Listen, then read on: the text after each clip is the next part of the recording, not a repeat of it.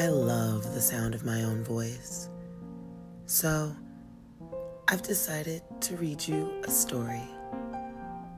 Thank you for joining me today on Short Stories with Talaisha. I'm your host, Talaisha Wallace. Sit back, get comfy, and let's get started.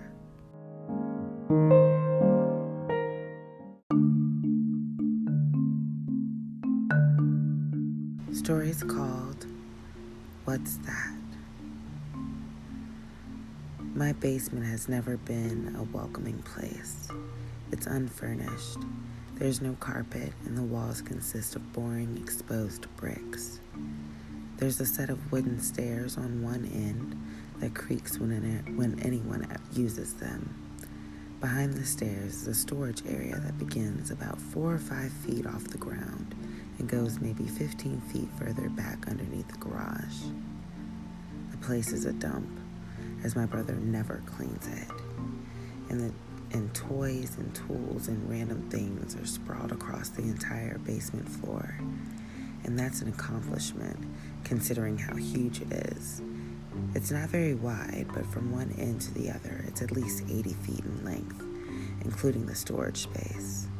However, it's not easy to see from one end to the other since the water heater, furnace, and other appliances sit conveniently at the bottom of the stairs to make it impossible to carry large objects like the Christmas tree up and down the stairs. Anyways, one night we had some friends over. By we, I mean me and my parents. They had a little girl with them, maybe four or five years old and since my brother was elsewhere, as usual, I wound up sort of babysitting this girl while the parents chatted over desserts or something. Since the basement had so many toys, I thought it was a good idea to take her downstairs to play. Upstairs was kind of boring for a kid her age. First thing she did when she got down there was find a large box. We had just replaced our washing machine, so its ginormous box was just sitting in the middle of the basement floor.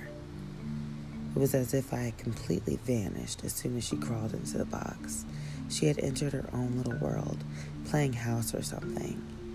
I tuned out for a while to check emails on my iPod while she entertained herself, and then she caught my attention. Who's that? she asked. I blinked. Who's who? I responded, confused. That man over there, the man in the black, she responded, completely straight faced. There's no one there, I told her. That's because he went upstairs, she told me. At this point, I took the girl upstairs and sat with my parents for the rest of the evening, not saying a word about what she said. Two years later, I had some friends over in mid February. In Wisconsin, this means that if you were to go outside at night, you'd be frozen solid in under 10 minutes. So, me and my friends were stuck inside and went downstairs to investigate the haunted basement that I told them about. The, the story, in fact. There were five of us, including me and my cousin. I had a tape recorder to collect audio. My cousin had a digital camera, and the others were armed with flashlights because they wanted to turn off the lights reluctantly. So we pulled the strings to turn off the lights, and we sat there in the pitch black basement, but only for a few seconds. A halogen light bulb began to flicker above my head almost immediately. I reach up to find that it was halfway plugged in, but still a coincidence. I hadn't even turned on the recorder yet. So I unplug the light and turn on my recorder and tell my cousin to do the same to his camera. It was past 11 o'clock at night, so it was silent, absolutely silent. Several minutes passed. We even did that thing they do on TV where you just ask questions to whoever or whatever. There wasn't a single response. So it turned into a bit of a joke. We started making fun of the situation and felt pretty stupid. We laughed for a while. Finally, my cousin's camera gives a low battery warning, so we decided to take the last few minutes seriously.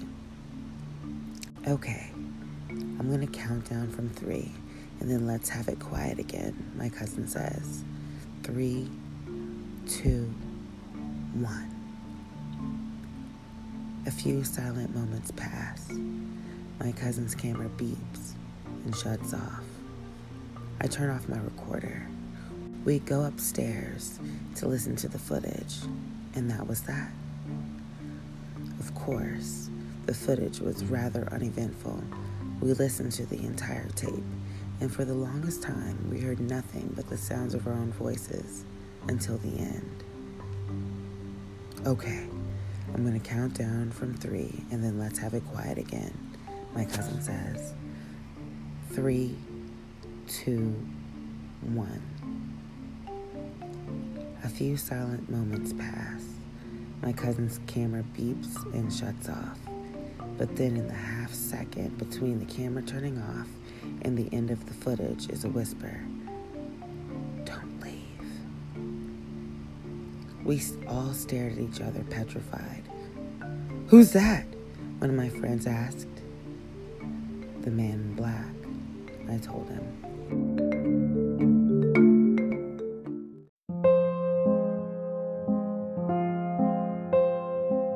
Short Stories with Talaisha.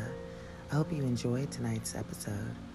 Follow me on Inst- Instagram at just underscore Talaisha and DM me your feedback. I'd love to hear from you.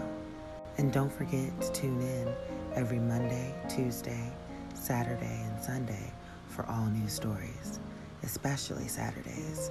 I've started Sexy Saturdays where I'll read erotic stories for your listening pleasure. And now, I've actually started a Patreon with all erotic stories, in addition to the Saturday stories that are already available here. Check it out if you'd like to support. The Patreon link is in the description. I can't thank you all enough for tuning in. If you're really enjoying this podcast and you'd like to make a small donation, my Cash App and Venmo are in the description. Everyone who leaves a donation will get a future story dedicated to them. Thank you again for all your support, and I'll see you next time.